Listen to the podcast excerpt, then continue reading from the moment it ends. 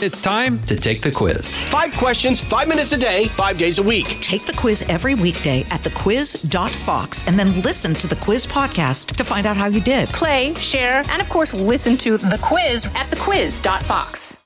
This is Bonus Benson. This segment is officially completely off the rails. What are you talking about? Stuff we wish never aired. I will eat chalupas all day long. Come on, man. The Guy Benson Show. From 31 yards, McPherson.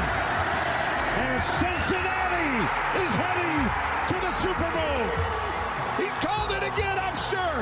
He walked up and he goes, Can you believe, coach? We're going to the Super Bowl.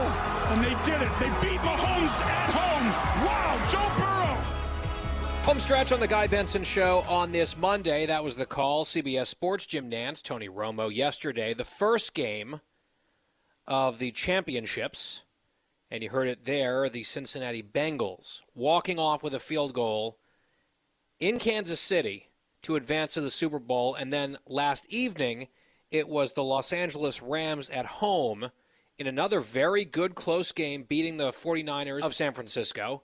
They will be back in the Super Bowl for the second time, I believe, in three or four years. They were just there not long ago against the Patriots, where they lost. That was kind of a snoozer. But Rams Bengals upcoming in two weeks. And joining us here to close out the show today and talk about it, as well as another major NFL rumor, is Matt Napolitano, sports reporter for Fox News Headlines 24 7, Sirius XM Channel 115. Matt, welcome back. Hey, thanks for having me, Guy. All right, so big picture question. Just looking back at the last two weeks of the NFL playoffs, I know that I guess the Rams Niners finish wasn't technically a walk off. The Rams were able to take a knee after that big interception, but the game was in doubt. The outcome was in doubt within the two minute warning and down to just you know the last minute or so of the game the previous five consecutive games dating back to the divisional weekend last weekend the previous five games were walk-offs which is kind of unheard of can you recall a better nfl playoffs all in from an entertainment standpoint in your adult lifetime as a sports fan I honestly can't. These last two weeks, football fans have been spoiled rotten with the fourth quarter down to the buzzer or overtime thrillers that we've gotten. And the fact that as the end result, you've got a total underdog that no one anticipated reaching the Super Bowl and the Cincinnati Bengals going up against a team that went really all in on this season, the Los Angeles Rams, and trying to acquire as many mega stars as they could to really stack the deck. And now we're set up for what should hopefully be a great showdown two weeks from now in Los Angeles.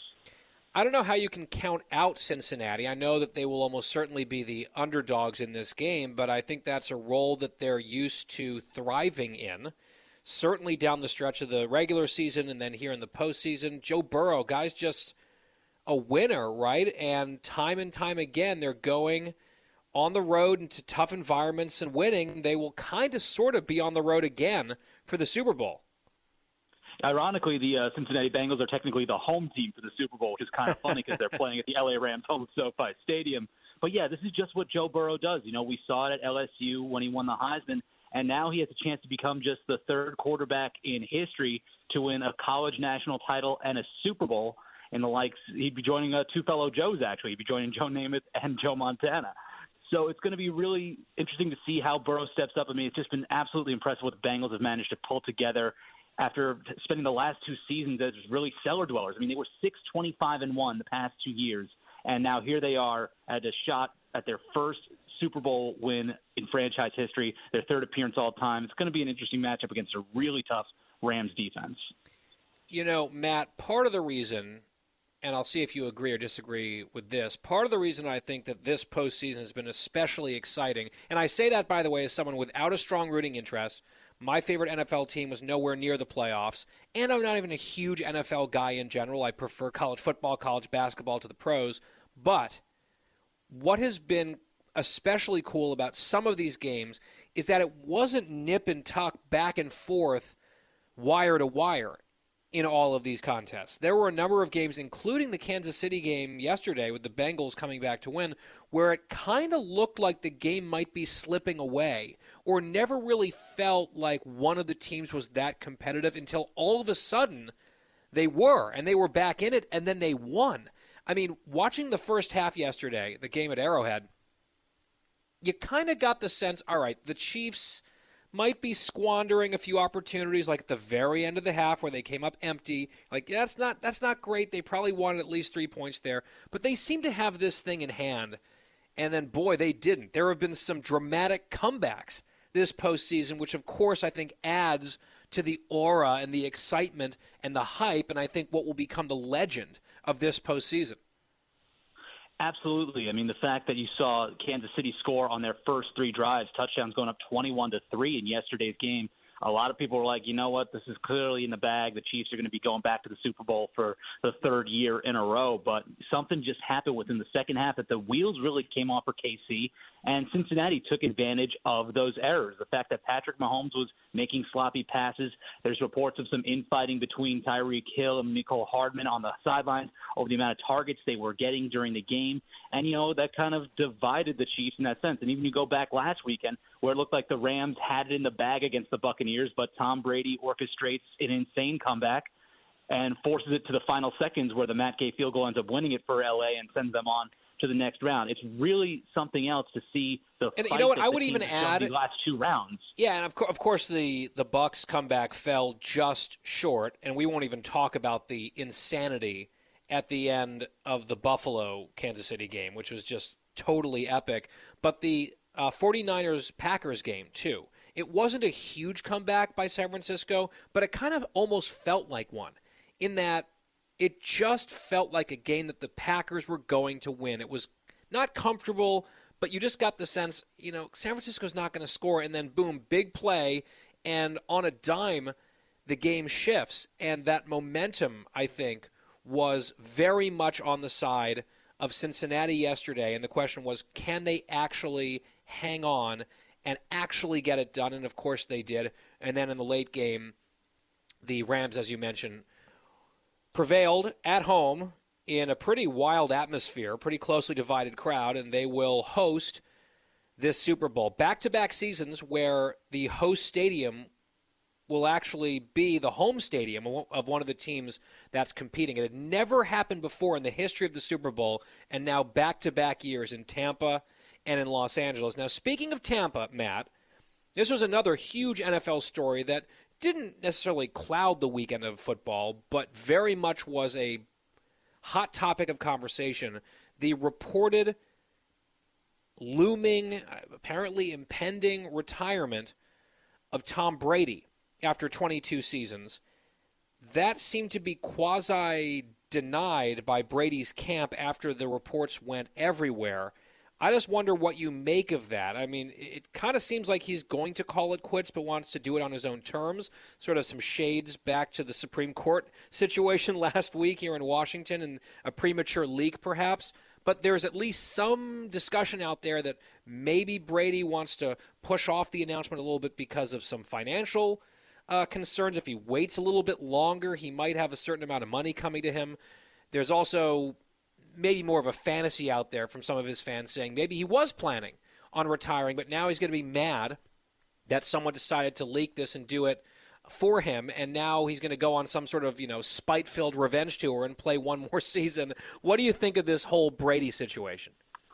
Well, first of all, that latter part, please do not put that into the atmosphere. As a New York Jets fan who suffered with Tom Brady for a long, long time, please do not put that back into the atmosphere. That being said, you know, the report came out from ESPN with Adam Schefter and, and Jeff Darlington. Jeff Darlington's been covering Tom Brady for decades since he first came into the NFL.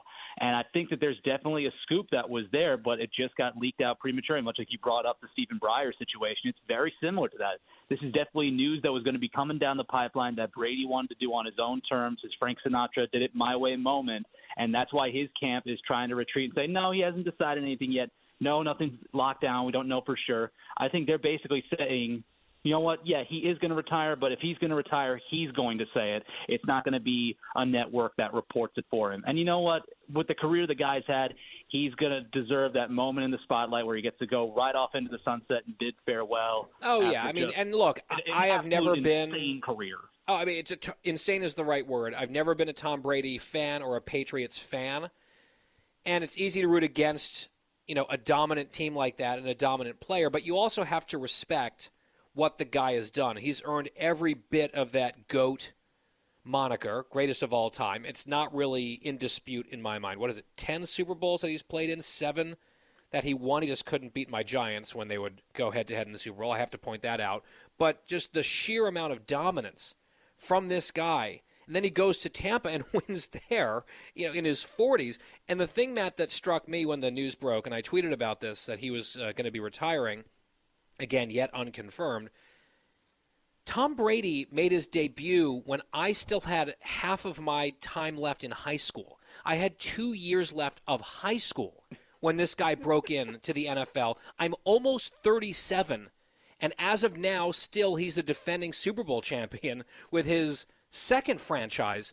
I mean, the durability, in addition to the dominance, is breathtaking.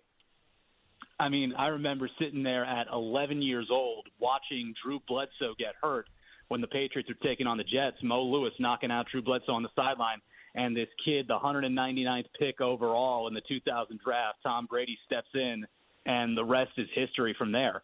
I mean, he, he did not come away with the win that day against the Jets, but it's remarkable that all these years later, the dominance is just absolutely surreal. I mean, he put up some of the best numbers of his career this year at 44 years old he was out there looking like he was playing in his prime, like going back to the early 2000s. What the guy has done against time and against opponents is just something that we will not see ever again on within the game of football. But the fact of the matter is, he's going to probably call it quits. All signs are pointing to him making his exit. You did bring up that there is a stipulation within his contract where he could get some extra money, and that's probably why he's delaying the decision it's an extra fifteen million dollars, and you know that's nothing to. Uh, yeah, that's no, uh, nothing to sneeze at. Uh, I could I could imagine waiting uh, a little while and waiting a few days on something for fifteen million dollars. Uh, not that he's going to be hurting for cash ever, but yeah, that's one story to watch. And of course, the Super Bowl two weeks from yesterday, mid February, Rams, Bengals, and we might try to get Bill Hemmer back on this show soon. Huge Cincinnati fan. I think I'll be pulling for Burrow and company in the big game. We'll see. Matt Napolitano, sports reporter, Fox News headlines 24 7 on Sirius XM channel 115. Matt, always appreciate it. Hey, thanks, Guy, for having me. And with that, we are out of time. The clock is at triple zero, so we're going to walk off just like so many of these NFL playoff games. Back here tomorrow for the Guy Benson Show. I'll be back in studio here in D.C. Looking forward to that. Same time, same place. We will talk to you then. Have a great night.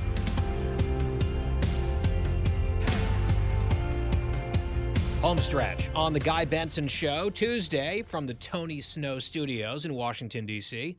Thanks for listening every day, 3 to 6. Catch me on Special Report coming up around 6:40 Eastern Fox News Channel. I'll be on the panel tonight. GuyBensonShow.com, our website here. Podcast is always free. Well, producer Christine was out yesterday.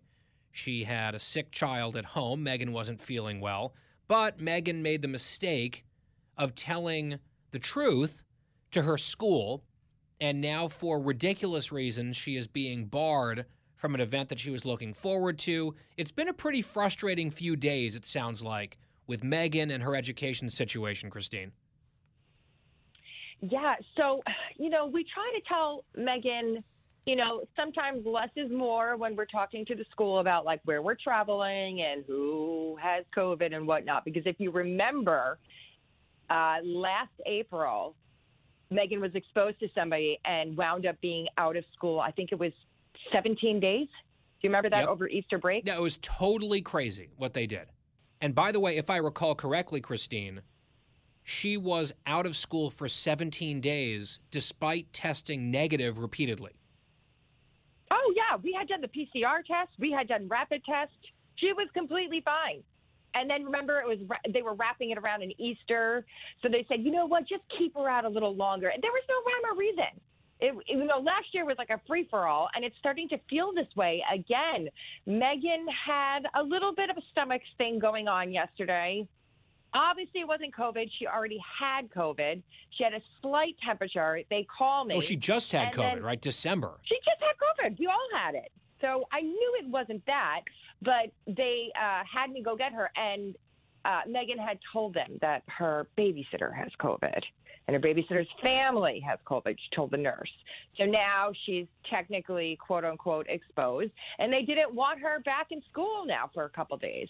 So we had to do this whole thing again where I have to go get her tested. It's not good enough. Bobby is fighting and fighting with the school. It just it- it's like a roller coaster that we're dealing with every few months. And she missed her spelling bee, which was pretty important to her because They she wouldn't had let her come in. No. because someone that she knows has COVID. So then they go on high alert. She's not allowed in the building. So this spelling bee that she was preparing for and excited about, it went on without her, and that was I what a huge bummer I would imagine.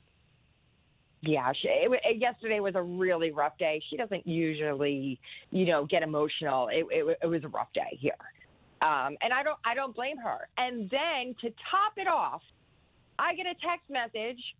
Uh, Megan had made this very um, good friend in school this year. They they play all the time together. I get a text message from her mother that she is sick of the way how our school's handling things and how just in general the state of New Jersey is handling things and she doesn't trust that the masks are going to be off of these kids anytime soon and she is getting a realtor to come to her house this week. She's putting it on the market and she wants to move to Florida. She's done. Wow. I mean, that's a story that we're seeing over and over again playing out in a lot of states like New Jersey. Let's come back to that in a second, the Florida plans that they're hatching here. But tell us what happened that finally seemed to break the camel's back. There was this last straw that happened at school yesterday with something that a teacher said to your friend's daughter, right? I actually have the quote here. It's actually it, it's pretty disturbing, and I, I'm sure she obviously went and uh, talked to somebody about it. But apparently, so I don't know if you know this, but if these kids are outside, you know, say a, a uh, abnormally, uh, you know, a little bit of warmer day. We're in winter here, but if the kids do get to go outside. They're in masks even outside. Say they're running around Yeah, playing a game, or they're they're in full. You have to be in a mask. And apparently, it's totally let's just let's pause there it's crazy it's absolutely crazy there's no science involved in that decision or that policy whatsoever. It is the official policy in a number of places around the country. We've been talking about obviously los angeles county where it's the rule for students outdoor masking. And even at your daughter's school a private school in new jersey because the public schools are also crazy and dictated by the governor and all this stuff you decide let's put megan in a parochial school, they have been as fanatical and paranoid as anyone. And your daughter's friend and your friend's daughter, right? So this little girl, eight or nine years old, what, second grade, what happened yesterday? uh, she was running around with a couple of friends in the parking lot, so outside, and a teacher started screaming at her, saying, "Put your mask up. Do you want to get COVID and die?" That's what she was told. That is just demented. I- That is just deranged. I, I'm sorry. I would not trust that individual, that teacher, to teach my child. Right? If you're out there putting the fear of death into a kid because she's not masked up outdoors, there is such a break from reality. There's such a disconnect from anything approaching science or rational behavior or treating kids the way they ought to be treated. I mean, do you want to die? Kids don't die from COVID. Overwhelmingly, there are some examples that are absolutely heart wrenching, but they are the very rare, vanishingly rare exceptions to the rule. We've documented this over and over again. Kids are at greater risk many years from the flu. They're at greater risk in cars, like car accidents. They're at greater risk swimming in lakes or swimming pools. To be a teacher or a person in a position of authority and to know so little about COVID at this point, or to know and not care, to the point that you're telling, frightening a little girl, put your mask on outside, you're going to get COVID and die. To me, that is really, really far over the line. I'm not surprised that your friend heard about that, had an earful for the school, and is putting her house on the market and getting the hell out of there. I mean, that is absolutely deranged. You know, when, when she first said this to me, I said, just let's calm down for a second. Maybe, you know, I don't think we're going to be in masks next year. And she said, how, how do you know that? She goes, one sneeze in September and, you know, the mask mandate's back. She goes, I cannot trust this anymore. And I want my daughter to have a normal school life. This is Well, it's already normal. been hard on the daughter, right? Like uh, you said, you were telling a story about Megan and, and school photo day, which I think encapsulated Megan's thoughts on it. But this other girl that you're talking about here has had an even rougher time, right, with the masking? Yes, they're having they're having a pretty tough time. Megan seems to be go with the flow. I mean, she doesn't want to be wearing the mask, and I hear comments every now and then. Um, you know, oh, it's so nice not to be wearing her mask. Uh, Megan brought home her school pictures yesterday, and I, you know, we're looking at the pictures of Megan. It's you know so beautiful. Not yesterday, the other day, and Megan said to us, "Do you know what the best part about that day was?" And we said, "What?" And she said, "The best part was when the photographer said everybody could take their mask off." That's what she thought the best part of picture day was. And she said all the kids started going, "We like this guy. We want to stay with him." Yeah, there. I saw there was a woman, a mother, who wrote about how her young child drew a self-portrait and there was no nose or mouth. The self-portrait was just eyes and an empty face. Like it is, it's crazy out there, and I don't blame for a second a parent who has just been worn down time after time in one of these deep blue places with a bunch of neurotic psychos running the show and saying, I've had enough. I'm not going to do this to my family or my kids anymore. We're going to Florida. Yeah, I mean, obviously that's not something that my husband and I would be doing, but I'm questioning the school. I, like you said, where am I? What am I going to do? Put her in a public school because that's probably going to be worse. Yeah, I guess you never know. And by the way, one last note on this down the road from me, Fairfax County, Virginia, which is one of these uh, very Democratic counties. That's where the school board is suing Governor Youngkin, and they're fighting, fighting, fighting to make sure every child has a mask on his or her face for eight hours, regardless of what the science shows. They don't care. They want to fight Youngkin. They want to pretend that it's about science and just ignore the data completely. They're fanatical about that. Well, the Fairfax County Public Schools just put out their calendar, their academic calendar for next year. Rory Cooper is a parental activist on this stuff. He lives out there. I saw his tweet about this the other day. Fairfax County Public Schools next year in Virginia, the majority of the school weeks on the calendar are four days or less. Most weeks in the upcoming academic year, next year, most weeks are shortened weeks. The majority are four days or fewer, which blows my mind. I remember as a kid looking forward to those long weekends, those occasional, very occasional weeks where you had a Friday off or a Monday off for some reason. It was not a regular thing. It was certainly not a majority thing. It was a special, irregular thing for certain holidays or teacher development days. And I think the fear from a lot of these parents is the teachers union and some of these teachers got a taste for three day weekends and they don't want to relinquish it. And they feel like they can basically get away with anything, even though their party just lost in Virginia. The election just swung 12 points from blue to red. And still, you have Fairfax County saying, how about four day school weeks? After all the learning loss, let's do even more learning loss. And what we're really going to fight on, what we're really going to get passionate about, is masking kids indefinitely and fighting the Republican governor. I mean, it's no surprise to me that there are people heading for the exits. That's why, with last week being school choice week, some families and parents who can't afford to send kids elsewhere, they need to have the resources to do that. Because the people making these types of decisions cannot have a monopoly over your children. Because a lot of them do not have your children's best interests at heart. And it's so offensive how the system and these bureaucrats seem to think that they know what's best for your kid, they'll call you racist and all these things if you're concerned about the well being of your child. You want to unmask your child? Oh, well, that's that's bad. That's irresponsible. Like you don't know what's best for your kid. Like you don't care about the health and well-being of your kid. You're better informed about this stuff than the decision makers are. Just on and on it goes. I know we keep wondering is this finally going to be over? Is the dam breaking? Is the fever going to finally end? Maybe at some point. But in certain parts of the country, we're still a ways off from it. And I can understand the siren song of Florida and places like it being awfully appealing when you're just getting kicked in the face over and over again from administrators, from school board members, from the teachers' unions, and teachers like the one who told your daughter's friend that she might get COVID and die because she didn't have a mask on outside. It's crazy. I know the home stretch is supposed to be fun, but now I'm getting hot. We're out of time. I will gather myself, regain my composure, and see you on Special Report, 640-ish Eastern Time, Fox News Channel. Back here on the radio tomorrow, same time, same place. It's The Guy Benson Show. Night.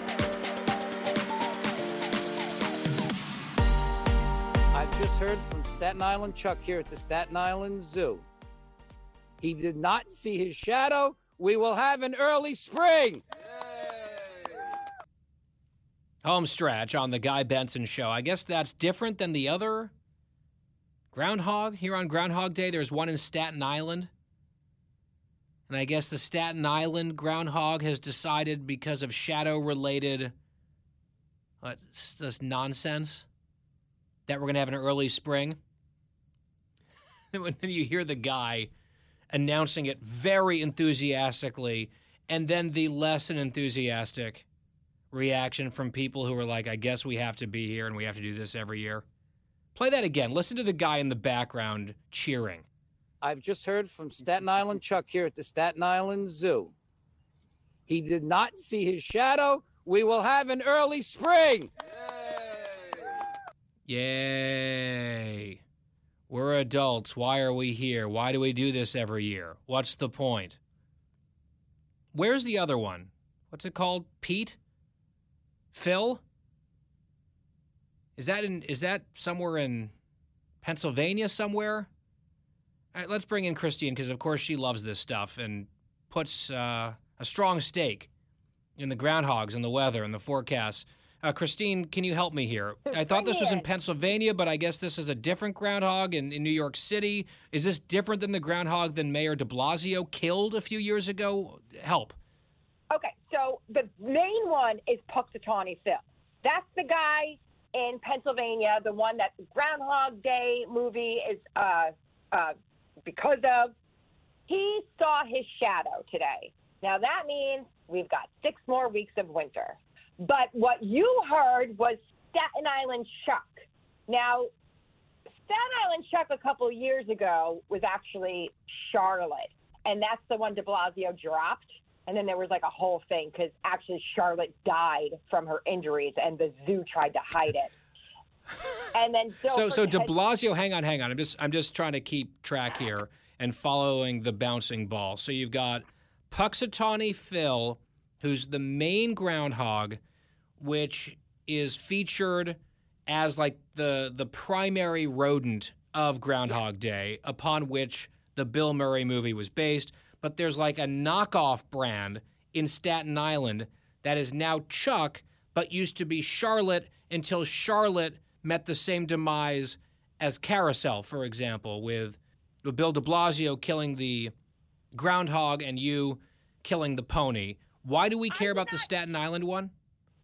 Oh, because Staten Island Chuck is he's famous. He he he bites. He bit uh, Bloomberg, Mayor Bloomberg, a few times. But listen, there are more groundhogs than just them. Uh, there's Milltown Mel, and unfortunately, he's from New Jersey. He died two days ago.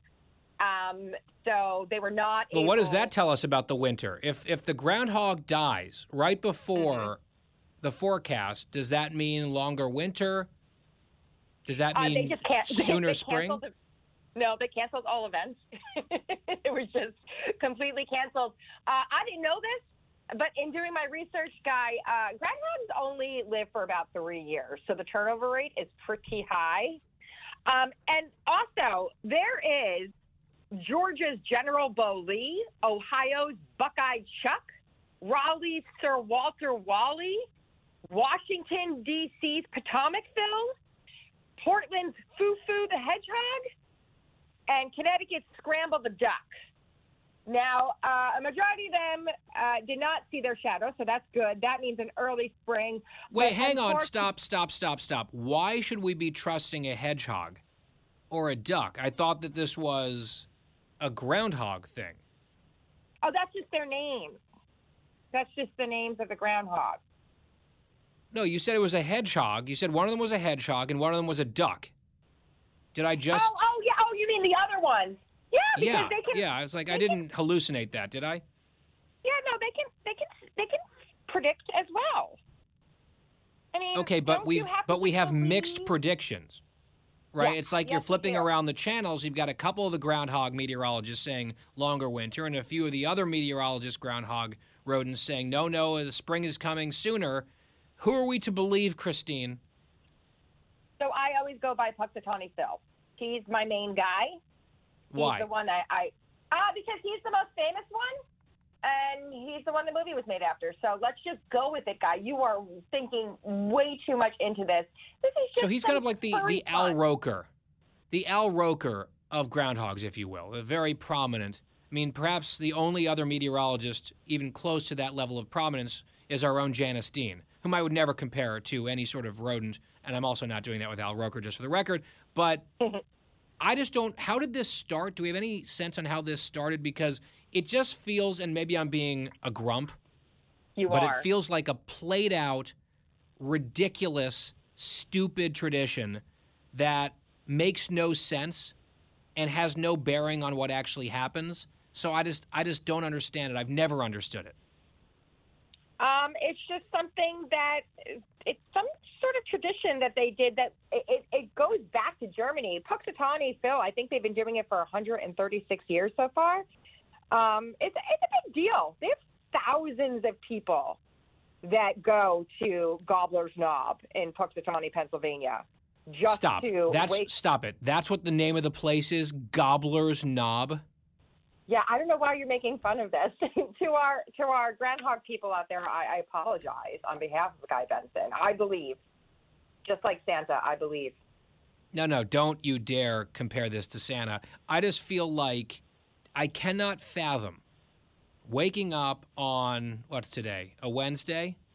Waking mm-hmm. up on a Wednesday and saying, "Today I could go to work or I could take my kids to school, but it's very important that we all hop in the minivan and race down to Gobbler's Knob to see what Phil the rodent has to say about a shadow and the length of winter that has no bearing on actual reality. It's just, you know, if that floats your boat, God bless. And clearly for thousands, uh, it does. It just for me, you guys mentioned we were planning the show like, oh, it's Groundhog Day. You called it Groundhog's Day.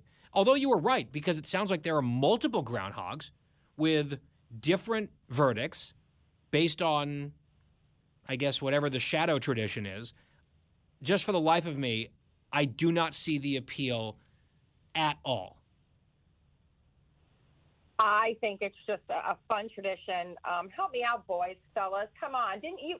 You didn't wake up on Groundhog Day, you know, when you were little, and ask your mom like, "Oh, what is No. the groundhog?" I I did. I was always so excited about it. Now, let's uh, be fair. There was one. I think it was Alabama's Birmingham Bill. He didn't wake up from his slumber, and they didn't want to bother him. So uh, we don't Is know. he for dead? Sure. No, no, he's sleeping. That's the whole thing. Oh, he was just he was just sleeping. Yeah.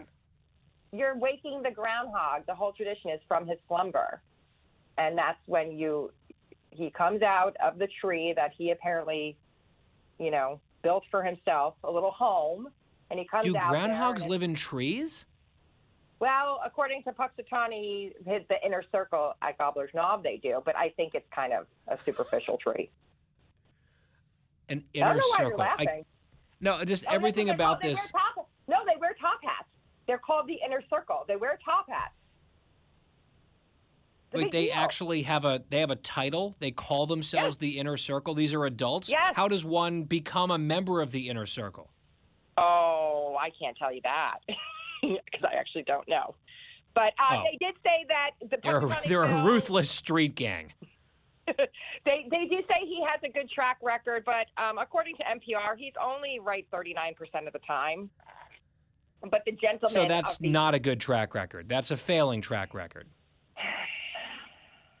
You're not making this segment easy. No, I'm not. not. because the thing is, I think that I think that this makes sense. That I'm not buying any of it, and you're defending it because this is the same person here who wants to spend hundreds of dollars to go to a medium, a famous celebrity medium, to talk to the dead. Maybe you can talk to uh, Staten Island Chuck, or was it Charlotte, the dead one? It doesn't matter. Having already wasted a ton of money at a psychic a few weeks ago who didn't even predict your hospital stay, that was happening just a few days later, I just feel like it's very on brand for you to put stake in the weather forecast of a rodent and a shadow, considering what you're willing to spend your money on, on like related superstitious BS. Someone woke up on the wrong side of the bed today. Oh no, My no, I was woken from my slumber in my tree, Christine, and a bunch of people in top hats forced me to go out too early, and this is what happens. I get angry. Would you prefer an armadillo to predict? Because they do that in Texas. I would I would prefer no predictions of any sort, except ones that are based on like actual, I don't know, weather forecasts. Can you can you predict that far out? Like, is there an almanac somewhere that you could like look it up based on some sort of actual data, as opposed to I I I do I feel like such a buzzkill here, but I don't get it. I don't get like who out there gets joy from this, or puts an actual stake in this. Other than me, other than you? I think I think thousands upon. I would say, dare I say, millions. Dare I say, millions? Dan Wyatt, somebody help me out here. Don't you love. Dan, Groundhog Day? okay, is it Groundhog Day good or dumb? I have just one simple comment. Love the movie, don't care about the day. Hmm. Fair. Wyatt, Uh, I have to agree with that. love the movie, Wow. don't care about the day. Whereas Christine puts a lot of stake in Punxsutawney Phil. I want to drive a stake through Punxsutawney Phil. Maybe, maybe not through the actual animal, but through the tradition. I would be happy. Can I like see my shadow and say we will have six years of no Groundhog's Day? To use your term, that's what I would like to do. Can we decree that? Can we just can we see a shadow and do away with it at least for like half a decade at a time? I just don't know what the inner circle would do with themselves. What would they do? Yeah. Is it every is it every February second? Is there some significance to this date? Uh, that's a great question, guy. That I actually don't have the answer to. So thanks for asking. yeah. Yeah, this is some uh, excellent, scintillating radio that we've done for the last, what is it, 10 minutes? We're out of time, thank God. And I'm seeing, by the way, that Janice Dean, our colleague, was at this location in Pennsylvania today. What is it called? Gulch, something, knob, whatever. She was there, replete and resplendent in groundhog gear. So it can't be all bad. I'm glad that she was making her own sunshine down at the groundhog event. I'm just going to be a killjoy about it. It's my prerogative. Back here tomorrow on The Guy Benson Show. Same time, same place. We'll talk to you then. Have a great night.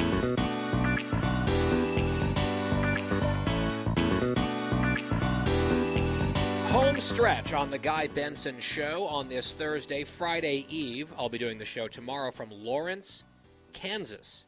Looking forward to that. And we will also be attending over the weekend KU basketball against Baylor. Big game in the Big 12. So excited for that. We'll talk more about that tomorrow on the show. For now, as we return here, final segment, GuyBensonShow.com. Podcast always free. First, we want to start with producer Christine and an update. It sounds like the house sale is moving forward. It's not completely done yet, but there is a target closing date at this point. The terms are all agreed upon. They're just waiting on one or two last contingencies, Christine. And you are very excited, mostly because you think this vindicates your decision to waste a lot of money on a psychic. Would you like to apologize to Tiana on air right now? I'll give you the floor. I don't know who that is. Is that your psychic? Yes. Does she listen? I think Or does she just No. know what I'm going to say? So she doesn't bother. You never know, but I mean, you just, I mean, you could, she could speak or take the apology on behalf of psychics around the world because you were poo pooing all over it. Yeah. And today we found out that if there's one more thing we need to do, if that is fine and works out, we're closing literally in the month of April, which is what she had told me when I didn't even know if it was going to happen at all. So she was right. Yeah, so it hasn't happened yet, number one. Number two, it's generally like a month or two for a closing. So that was a very easy guess, right? This is how they dupe gullible people. And they're like, oh, wow, she was totally right. She didn't see that you were going to the hospital a few days after you were there for your card reading, but she Googled how quickly home closings go and apparently maybe nailed it. And you, and you view this as vindication. Well, okay, I, I have a thought about the hospital part of that. Maybe she didn't want to scare me. Could you imagine if a psychic had told me you're going to wind up in the hospital? Can you imagine on what level of crazy I would have jumped to? So you think that she was this was an act of kindness. She saw in your cards that you were about to need to go to the hospital. She just chose as a matter of propriety to spare you the anguish and let that be a surprise. That's your take on this? Well, I don't know, but necessarily a surprise. But obviously, she probably saw that it wasn't going to be, you know, it wasn't fatal, it wasn't catastrophic. So she. Oh, Will she have told you that? Why would she why would she tell you that you're going to die if she could see that coming? If she I don't, didn't I don't think they do. I don't think psychics really do do that. I don't think they ever tell you you're going to die. That would be terrible. it's also because they don't know. You don't. You don't know that they don't know. That's all I'm going to say. Well, what I do know is that I could be a psychic and I could tell every single client that they're going to die. Because that's true. I couldn't predict when, I could give them a range. Like, you know, you're getting up there, so I'd say you're probably roughly what's the average life expectancy like 79 for American women something like that. So I could I could go way out on a limb and say, "All right, Christine, I think that you're 40 years away from death." And statistically on average, I'd probably be right. And you'd be like, "Wow. Take my money." I'm. I'm just focusing on the fact that you just said on national radio that I'm getting up there. Thank you. Well, it was subtle. I wasn't sure if you were going to notice. I did. I did. Uh, uh, uh, listen, if you don't want to apologize, I'll I'll apologize on your behalf. Dude, no, You're I'm gonna. I'm good. I'm good. Tatiana, what's your name? Tati- Tiana. Tiana. Yeah, I'm good. Yes. Uh, it's it's fine. I'm I'm perfectly comfortable with my take on this situation and on that industry, that overall grift in general. Meanwhile, you pointed out this story earlier. It's kind of strange. You've seen this uh, cube of gold sitting in Central Park. It's worth almost $12 million. It's a giant cube of pure gold just sitting there in the middle of the park in New York City. And it has its own, I guess, round the clock security team. And number one, I hope that security team is led or the entire team is simply William Devane. I feel like he was made for this because he's Mr. Gold, obviously.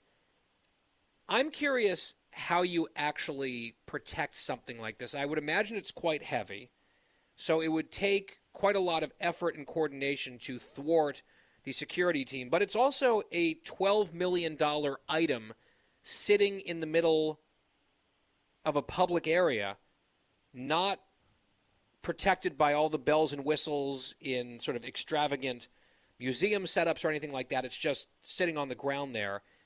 And I couldn't help but wonder, Christine, if you might be actively plotting, because now that you've gotten a taste for some of the finer things in life in advance of selling your home at a handsome profit, might you be going back to your roots, your original roots as a trained KGB agent, and spy and plotting like an Ocean's 11 style caper here where you guys can go in and pull off the heist. I don't know why I thought of this, but as soon as I heard the story about the $12 million block of gold sitting out in public within driving distance of your home, I just started to imagine you in a basement, crowded around a table with an elaborate scheme underway.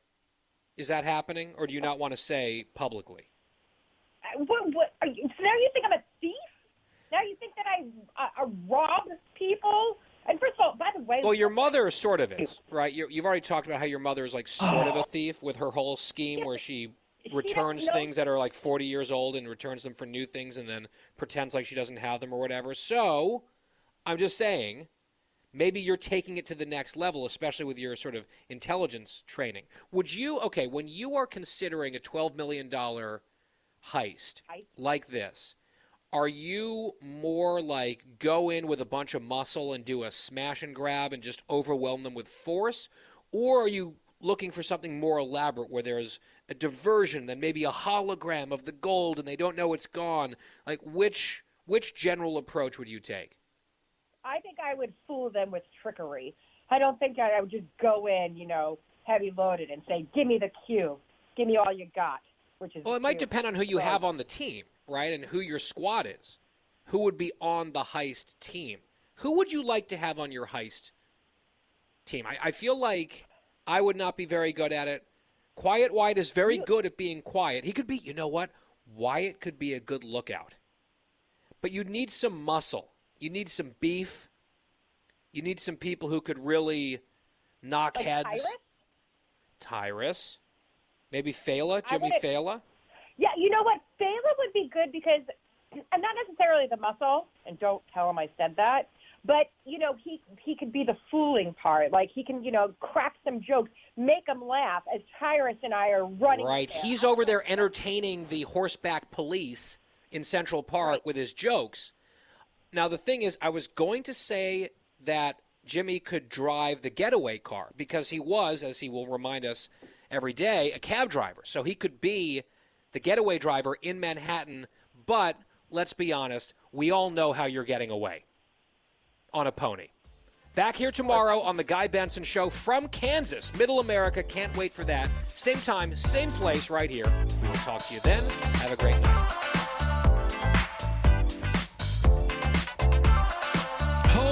Stretch on the Guy Benson Show, Friday edition. Happy almost weekend. Thanks for being here with us every day, 3 to 6 p.m., and then Bonus Benson on the weekends. Podcast always free, GuyBensonShow.com. Special thanks again to KLWN, FM 101.7, AM 1320, here in Lawrence, Kansas, which is where we're doing the show today. Lawrence, Kansas, why am I here? Well, I mentioned it weeks ago. My father in law, as a Christmas gift to me, he's a KU grad, University of Kansas grad, big KU basketball fan, and he knows that I'm a college sports fan. And one of the meccas of college basketball in this country, an iconic venue, is Allen Fieldhouse. Home of the Kansas Jayhawks. So he's very well connected at KU. He's got a friend who's a huge donor, and I guess they know the athletic director and all this stuff. So he said, as a Christmas gift, pick a game and I'll fly you guys out and we can do a basketball weekend at KU. And I said, uh, sold. That sounds amazing. And here we are. It snuck up on us. It's already February. I may or may not have deliberately chosen this game for a reason. It's tomorrow afternoon. It's going to be on ESPN, national television. Number eight, Baylor visiting number 10 Kansas, huge Big 12 matchup featuring the defending national champions, Baylor Bears, and the amazing pedigree, of course, here in Lawrence and the University of Kansas basketball program. And I'm just so excited to be a part of the atmosphere and see all the traditions play out. That's going to be tomorrow. And I'm just out of my mind. I'm so excited for this. I'm not a fan of either of these teams. I'll probably pull for the home team and it's my father in law's team, so that'd probably be stupid of me to be rooting for Baylor for no apparent reason, with all apologies to Baylor fans out there. But I just want to take it all in, and I'm hoping it's just a raucous, fun experience and a good game. That's what I'm rooting for. And just to be out here in Lawrence, the place just oozes basketball. So again, many thanks KLWN for accommodating us, and it made it just a lot easier to make everything work to do the show here from this station. In the meantime, Quiet Wyatt sent this story to the team, and we got talking about it on our planning call earlier, and Christine got all worked up about it and started walking down memory lane about her time as a child. I had to sort of interrupt her because like we had to plan the show, but I promised we would talk about this issue, if you want to call it an issue during the home stretch. Apparently New York City public schools are now going to start serving vegan only meals on Fridays. Now, is this requiring everyone who gets a school meal to have a vegan meal, or is it just now an option on Fridays? Because to me, growing up, I believe Fridays were for pizza. And pizza is not a vegan product because there's cheese. So unless you have fake vegan cheese, that would not be an option. And the fake vegan cheese, with all due respect, does not sound very appealing to me. What's the deal here, Christine? Are they mandating veganism for school lunch recipients in New York City on Fridays? Yeah, you can't you can't have meat on Fridays. They had already implemented a meat ban on Fridays and Mondays. So they were still allowing, like you said, dairy, pizza, nachos, that type of thing on Fridays, but now it's vegan only. So no dairy, no pizza Fridays.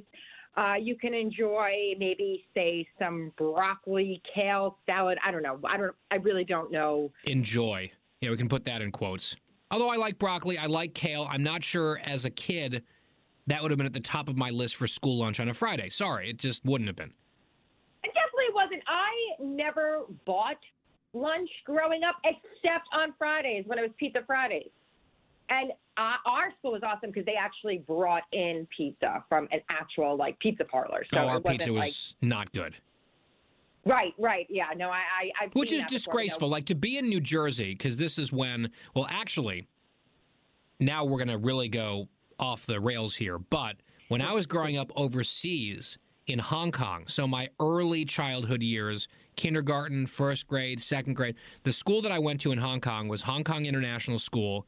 And listen to this the daughters, if I recall correctly, of the CEO of Hong Kong McDonald's attended my school. So our school lunch program was McDonald's. No. Yep. And you could, and my parents wouldn't let me do it very often. Like once every few weeks, they would let me do a McDonald's order. And I was so mad because I was so jealous of other kids who would have it more. And of course, my parents, looking back, were correct about this. You should not be eating McDonald's every day for lunch, as some people did. But there was a list of maybe seven or eight menu items that you could order, including McNuggets, including the Big Mac.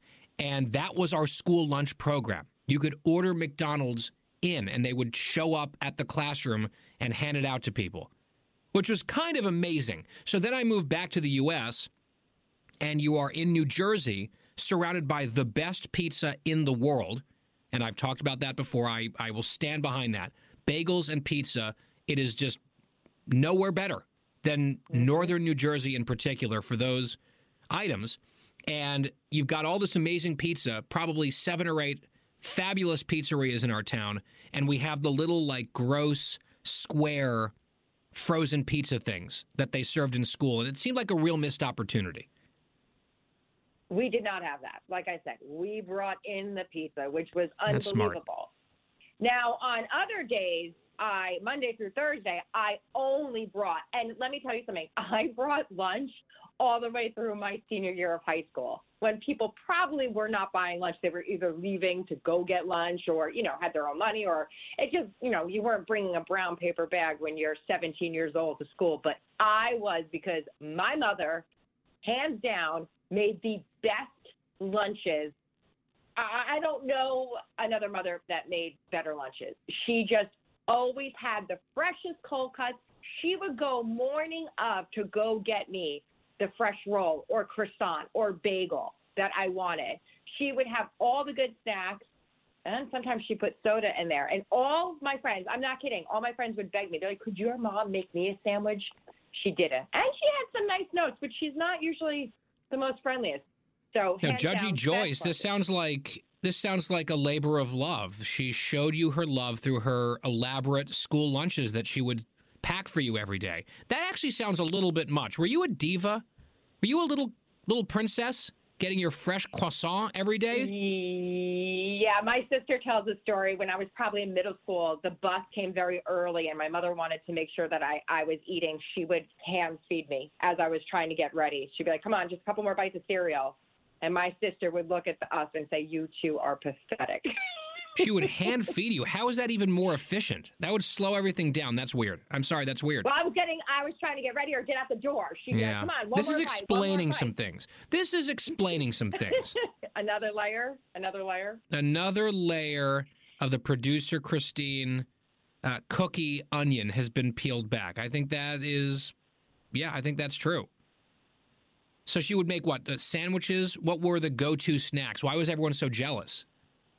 Because I was she she wasn't really caring about the health factor of my lunch, so I always had the fruit roll ups, the um gushers, the like you know the like Dunker. Do you remember Dunkaroos? I do always remember had the- Dunkaroos. I always had the good snacks. There wasn't she. I wasn't pulling out a little baggie of you know cut up apples or carrots or cucumbers. And I'm not kidding. She would go get like fresh croissants because I went through a phase where I thought I was French and I loved croissants. So she would you know put. Oh, I remember that phase. there. Was it during that phase, in fact, Cookie, that you went to France and got mugged by a mime? It could have been Yep. possibly. Yeah, Speaking of I- the I uh, had- cookie onion, that's another fun story. That's a callback. I'd forgotten about the mime mugging until right now. Oh, so you went through a French phase and you got French lunches. That's actually very impressive. Maybe one day Judgy Joyce can prepare a lunch for me. I, I she can hold off on the Dunkaroos. I actually like sliced apple. I'm that weird kid. But I think we can probably agree a school lunch in New York City where it's vegan every Friday. You know, I might have just thought of one reason why I would want to wear a mask in school as a kid if they're trying to feed me some vegan school lunch.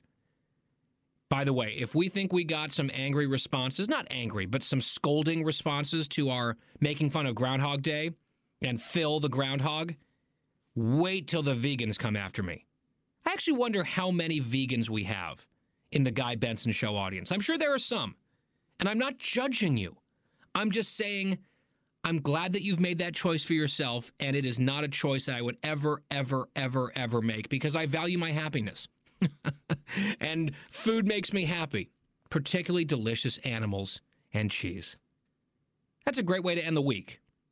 Back here on Monday from DC on The Guy Benson Show. We'll see what happens tomorrow at Allen Fieldhouse here in Lawrence, Kansas.